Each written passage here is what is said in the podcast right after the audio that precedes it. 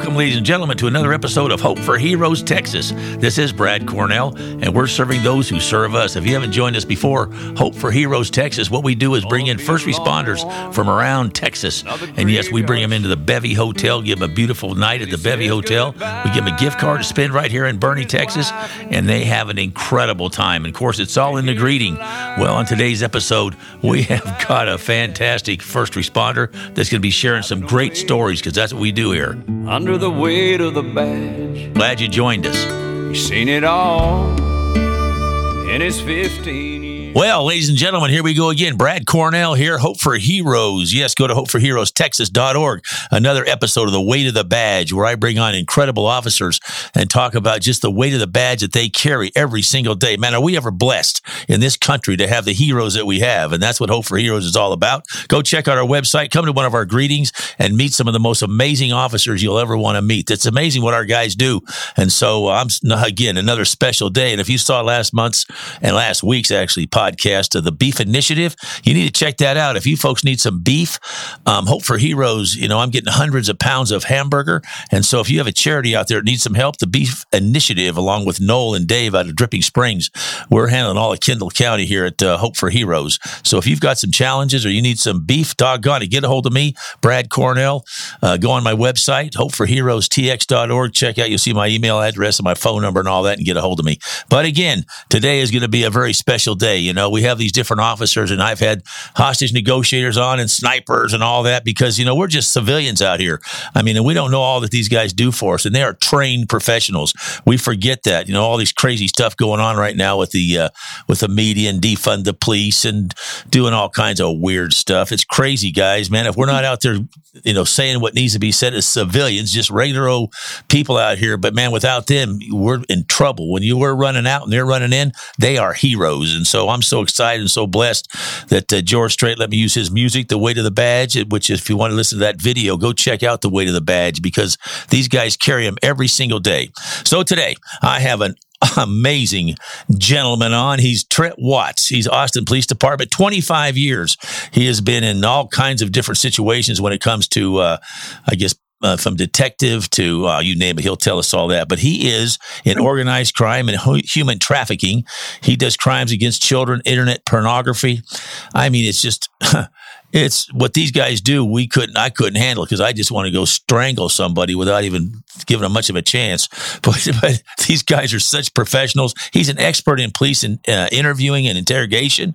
He's got a beautiful wife and two daughters, and I am honored and blessed today to have on this program one of the uh, one of the finest officers and heroes in Austin PD, Trent Watts. Trent Watts, top of the morning to you, sir. How you doing, Brad? Ah, man, I'm fantastic. How are you? Doing good. Sure, sure appreciate you having me on this morning. Well, I appreciate you coming on. I know you're so busy and you've got all these things going on and taking the time to talk to us uh, civilians out here because you're uh, you're very special and you do some things that uh, we just we just can't even believe this human trafficking and these crimes against children. And so we just want to spend a little bit of time with you this morning. And I, uh, I really do appreciate you coming on. And so you've been 25 years, you've been a uh, police officer. What made you want to be an officer? Oh, it's funny, you know, in the early 90s, I'd, I'd watch that cop show and they'd be interviewing the officers and they'd say, Hey, ever since kindergarten, I knew I wanted to do this. And I thought that was pretty inspiring, you know, but that, that, that wasn't how it happened to me. Uh, it was, uh, I didn't know what I wanted to do. You know, I'd gone to college uh, right out of high school, and I ended up on the dean's list, which not the good list. The other list you got to beg to get in every semester. And so I spent a couple of years spinning my wheels, and I was out fishing with my pop, and game warden come by, checked her fishing license, and he was real friendly, and and uh, I was impressed with the way he treated us, and uh, did a little conversation. And as he was pulling his boat off, my dad says, "Hey, you ever thought about doing law enforcement?" And the first thing I thought is that man's not in an office. He's not in a cubicle. He's not, you know, fighting with the printer. And I said, you know what? I may give that a shot. So I gave another shot at college. And, and when I saw the degree plan only had a little bit of math on that degree plan, I said, you know what? That, that's my path right there. So, so it wasn't until later and, you know, later on, so I, it's college years. So I knew I, I wanted to give it a shot. Oh, well, fantastic. Now, were you married before you were an officer? Was not because that's really interesting. I've talked to different officers, and it's how. What did the wife? How did she like that when you decided to be a cop? Well, it was, it, you know, we had dated a few times and we kind of, kind of knew we liked each other's company. And then it came up. She said, uh, "You know, what are you, what are you going to do? Your your criminal justice, all kind of things you can do." And I said, "Well, you know, I want to be a cop." She was, "Good lord." I said, "Why?" well, her dad worked for DPS, and her brother's a trooper. And I'm, she goes, "Well, just more the merrier, I guess." So she kind of was kind of was raised in that environment. So it, transitioned very well. Oh, that worked out good.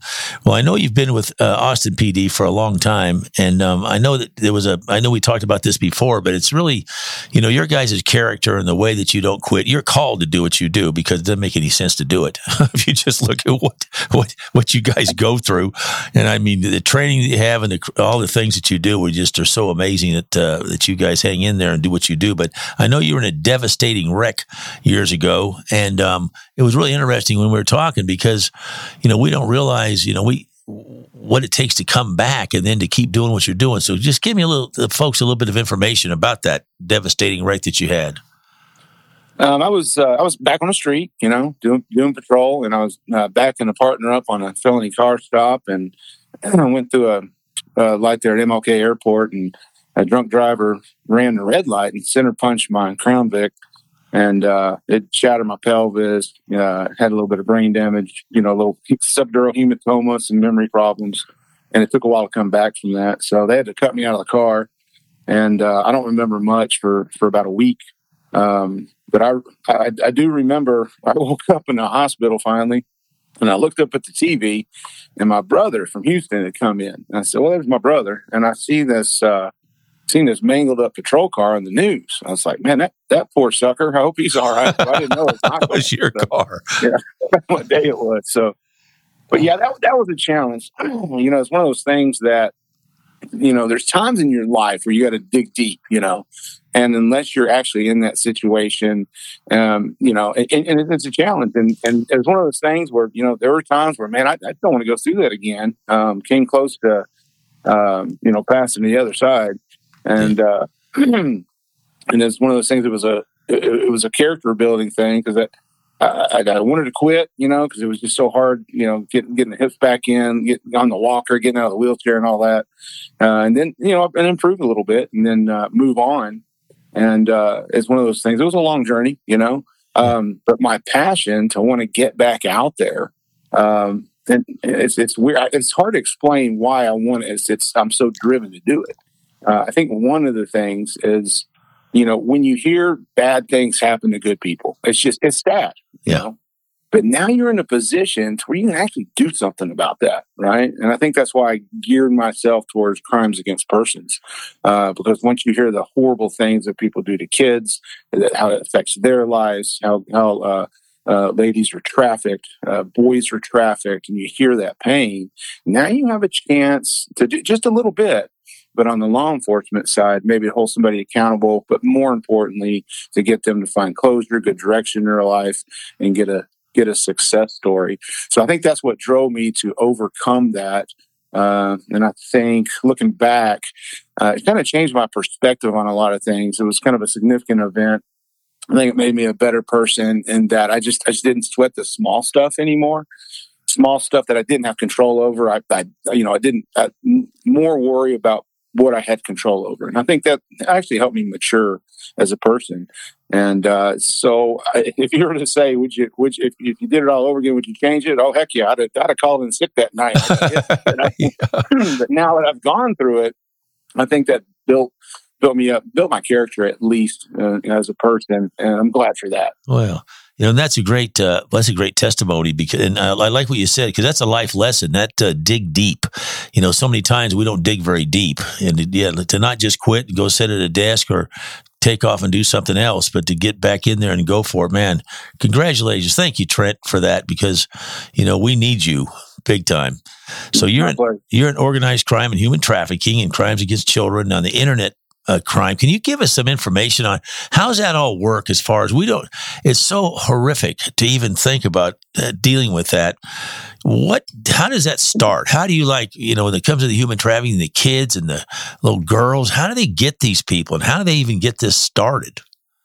That's, it's really interesting uh, that question because I asked myself that. You know, I did uh, almost 12 years in child abuse Uh, just because over there, if you see the pain, you, you kind of get addicted to the bad guys, right? So you, Yeah. being able to hold somebody accountable, like I said, you get to do something about it. And that was the traditional child abuse that's been around for forever. Um, but the internet was coming along, right? And so we're getting a lot more victimization online to where people will get into a chat room and they pretend to be, you know, 12 or 13, and then they would befriend a kid and have them send pictures and have them meet them places and stuff like that. And uh, you, you just saw the grooming take place. Um, and so you'd have families that would call and say, this, this is going on. And, and so, you know, law enforcement is always behind the power curve, especially with technology. Yeah. So, uh, you know, I got on there and I, I, they, you know, they're basically, they assigned me, said, well, you know how to, you're pretty good with email. You can do the email thing. You, you jump on there and do this. And I was like, what? So I, I got on there and then, uh, one of the things that we tried to do, especially when we had like a chat room back in the day that was heavily hit and, and uh, guys would go and try to victimize kids, is I'd go in there and I'd pretend to be a kid.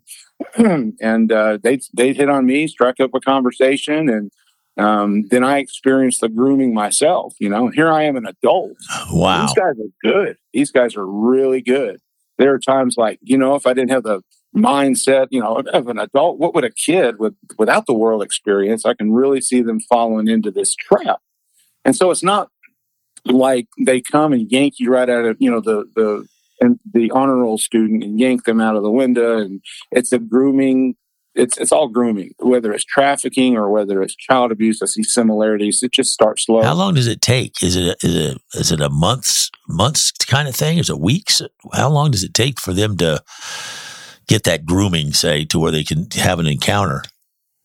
And that's that's a good question. It's going to depend. It depends on their style. Some guys would yell at me and get mad at me if I didn't get on at four o'clock right after school. so they'd use the intimidation technique. Mm. Other ones would just listen to all my problems and, and tell them how, and they would compliment me the whole time um, and use that grooming technique. And so that would take a little time.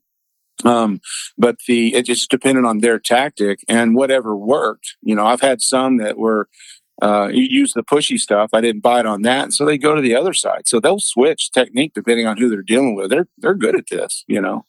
Wow. And then so when you when you when you get them, how do you? Uh, what is the average? Not probably not an average, but is there an average age? Is it are they twenty year olds that are these uh, guys that are doing this, or are they older? It's a whole age range. I thought there's got to be one type of person that that does this, but it's not. Um, I've had all different um, walks of life that I've come into contact with.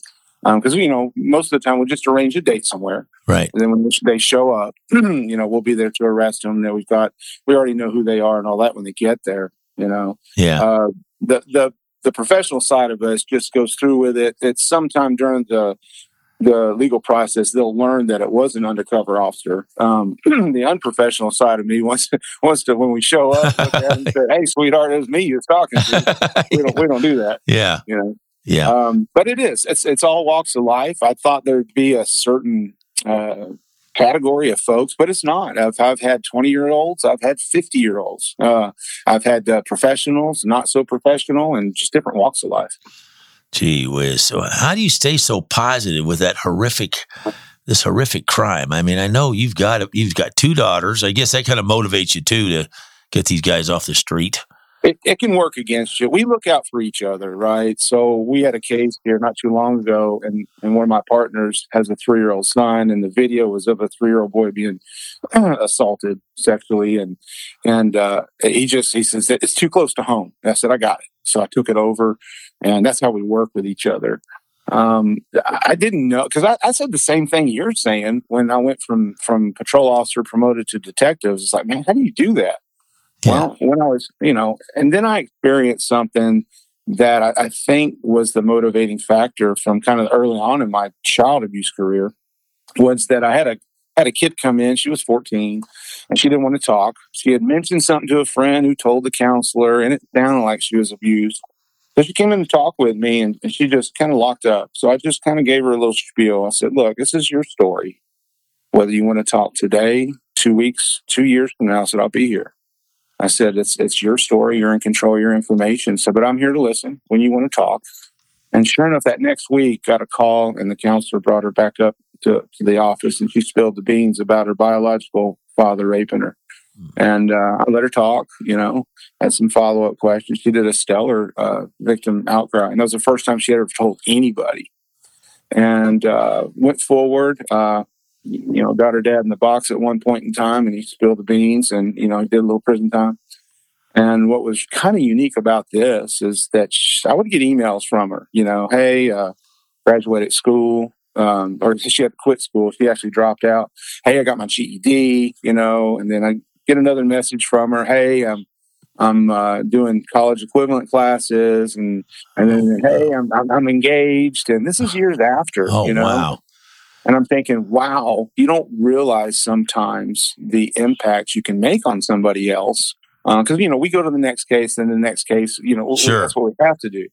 But when when I saw how much uh, you know you affected somebody, if I can be that positive with her life, I said maybe maybe I can do that with someone else's, and that was kind of the motivation to go through all this stuff we go through, because at the end of the day, you can affect somebody's life in such a positive way. Easy task keeping us safe under the weight of the. Folks, if you haven't been to a Hope for Heroes greeting, you're probably wondering what it's all about. What we do is get an officer and their family from around the state of Texas. They come into town. They have a free room here at the Bevy Hotel. They know they're getting that, and they're going to get a gift card for the town. They pull in, but they have no idea when they pull up to the front lobby that inside that lobby is a ton of people just waiting for them. The reason is, is we care so much about what our heroes do and how special they are that when they walk in that lobby, oh my word, they get blasted with how much we love them, how special they are. And of course, the people that are showing up, they show up at 9:30 in the morning, get some breakfast tacos and some coffee and just fellowship until the officers get there. And it's an experience that you're not going to want to miss. Let's get back to our hero carrying the weight of the badge. Kids praying by his bed. He said, I'm gonna be alright. Yeah, no, the way this world works now, because it's getting crazy. But so I- obviously, I guess since you've started, you've seen it get a lot worse than it was when you first got involved doing this kind of Yeah. stuff. Yes. What are the, the the sentences they get? I mean, okay, you arrest them. Do they come back again? Are they just such a sickness that it it doesn't stop, or are we stopping them? How's that work?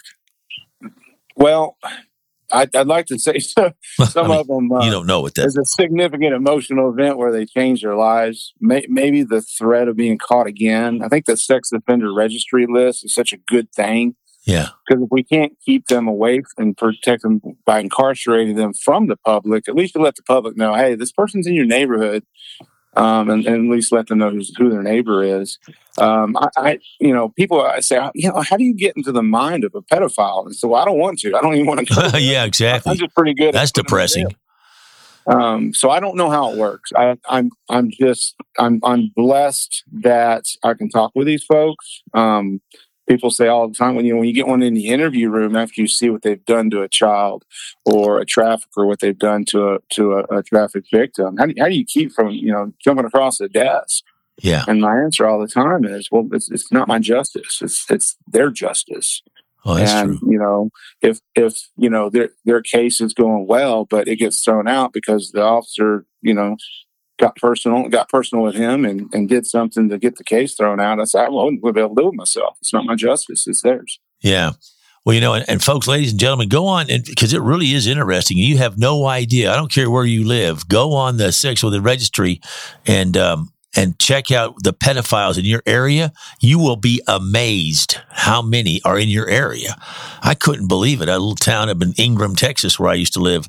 I put that thing. I checked that out because my little grandson was coming up and on the river, and some guy he said stopped and was talking to him. So I went on the uh, registry, and sure enough, he, my grandson said, "That's him right there, Grandpa." And I said, "Really? That's his house right there. I'm gonna go have a talk with that guy." So I did, and uh, last time he, the guy drove across that bridge talking to a kid. But anyway, um, yeah, and it was really amazing how. And you need to know who's in your neighborhood, especially if you have kids. So thank you for that, Trent. I mean, that's that's that's good stuff, you know.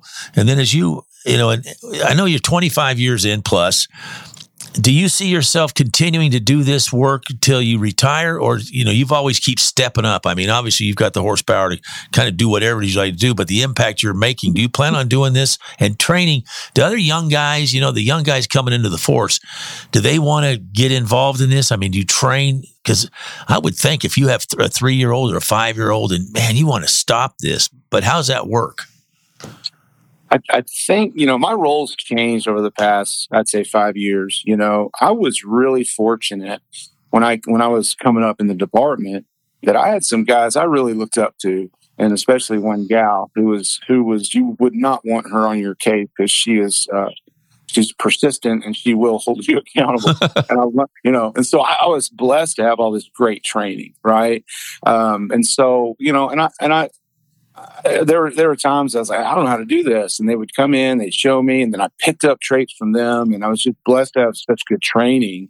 So I almost see it as my duty to pass that on, mm-hmm. um, because as much training as we get at APD, you know, some of the finer nuances. How do you do this? How do you talk with folks? How do you get somebody to go in there that violated another person, and they know if they tell you. They, they could have their freedom taken away. How do you do that? You know? Yeah. And so you have to, and so it's, uh, my roles kind of changed. I still work cases. I said, but, but it's my responsibility, I feel, to, to kind of pay that forward or pay that back. Um, so, you know, I'm always ears. My biggest weakness, even though in my caseload's high, is when patrol calls says, Hey, can you put on some training? I drop everything I do. I'll train them on their hours because, uh, that's what folks did for me. So I'm just paying that back, but I'm not sure when I'm going to uh, leave this department. But you know, before I do, I want to be able to pass on, you know, some of the things of learned on the way, kind of uh, give it to you, and maybe give you a tool for your toolbox. Yeah. Wow, that's fantastic. Well, you know, you've been such a blessing. I know, you know, we all know Ken Cassidy, which just talks about you, and he always says in uh, along with others that I've talked to about you, Trent, because you are very well respected in the APD, is that you always tell me how amazing it is that you keep such a positive attitude all the time. I mean, you're just a joy to be around and always have such a positive attitude, doing one of the most negative jobs I can imagine. I mean, because it's got to be on your, once you start a case, and it, especially that's why I was asking how long it takes to solve it, because it's got to be on your mind even after work, like, I'm going to get that guy tomorrow. I'm going to figure this out. Because you're always thinking ahead of him, I would imagine, huh? Yeah, it's you know, been more than one night I woke up with a bright idea how to go write it down. you know, well, it, it, as tough as it's as tough as as our job is, right? We have to go out there. Um, we're under a lot of pressure. Um, you, people look at you in a negative light because all the white noise that's going on. When you really want to go up to them and say, "This is what's really going on," um, yeah. and you have to deal with that. But this, this job is is simple, simple compared to the spouse, my wife, is is is the most wondrous woman in the world uh, all the support she's given, all the way down to the cop parties where she's stuck off in the corner by herself as we're running a mouse. I mean, all the little things, you know. Um, back in the academy, uh, we, we got the 10 codes, right? You know what the 10 codes are, you know, 10 4, 10 8, right. 10 76. And, and you see what the 10 code means because it has the description, what that 10 code means. But I always thought, well, what does it sound like? And, and, and I wanted to get my, what they call a radio ear. And so what I do was uh, some of us in the in the department got together and uh, purchased uh, a, a, scanner at Radio Shack. What that kind of ages me. I don't think that Radio Shack's around anymore. But we would share, and we turn on listen to the patrol shifts while we're in the academy, and uh, listen for the you know get our radio ear. You know how do they actually say it? You know so we don't sound stupid when we finally get out there. Right. Once once you hit the street though, the last thing you want to hear is a radio scanner when you get off work. So I put that in my sock drawer and what I didn't know till till a lot later is that that night I got in that really bad collision. It was night shift, and my wife would turn the scanner on at night before she went to bed, and uh, she actually heard the collision come oh. out. She knew my call sign. Uh, came over the radio that uh, wasn't breathing, and uh, it was it was uh, pretty chilling from her aspect. Oh, didn't know wow. what to do. Yeah. Thankfully, she had some, you know, called one of the one of the one of my uh, one of my buddies who went and got her, and she was at the hospital by the time I got there. But the stuff that she goes through, uh, I always have to remember. So, for every cop that's out there, there's a family or a spouse that's actually allowing and, and making it possible for them to do their job. That's exactly right. And that's why I hope for heroes when we bring the families into Boerne, Texas, I always uh, we number one. I always we give the women, the wives, a uh, dozen yellow roses because they're yellow rose of Texas, and I always tell them you're the superheroes. Your husband's a hero. I mean, whenever they said you're you're running in and I'm running out, you're our hero. But then they're superheroes because if something happens to you, they got to take over the whole family, and it's just sad to see what they have to do. But man, there's women. They you know we, they say stand so strong behind you guys. So thank you for uh, thank you for that. And I just want to say, Trent, I really appreciate our time's running short, and I appreciate you taking the time to come on Hope for Heroes and the weight of the badge. And I thank you for carrying the weight of the badge that you do every day, even though you don't realize it. Because without you guys, this society's in big trouble. So uh, I really appreciate you, Trent, and what you do. And I just we, we pray that you'll just continue to do what you're doing and saving these young people's lives that these other people are trying to destroy. And so uh, we just pray you'll stay safe. And I want to thank you again for taking the time out of your busy schedule to come on and visit with me. And we'll be talking again through uh, next few months because I always like to have the guys back on and kind of give us an update on some things. So thank you so much, officer, for what you've done, Trent. Again, thank you. That's my pleasure, Brad. All right. We'll talk to you again soon. Thank you again, folks, for listening to The Weight of the Badge and uh, continue to share the podcast. Go online, check out hopeforheroestexas.org. And hey, it's all about um, you guys giving and your um, all of your gifts are what makes this all happen. That we bring the officers in on the weekends and their families. So we want to thank you for all that you do to support our heroes. So we'll talk to you again next week on the Weight of the Badge podcast. Hey, so glad you joined me today. Now, you're going to want to follow us because we've got some upcoming episodes that you're not going to want to miss. See you then. Of the bad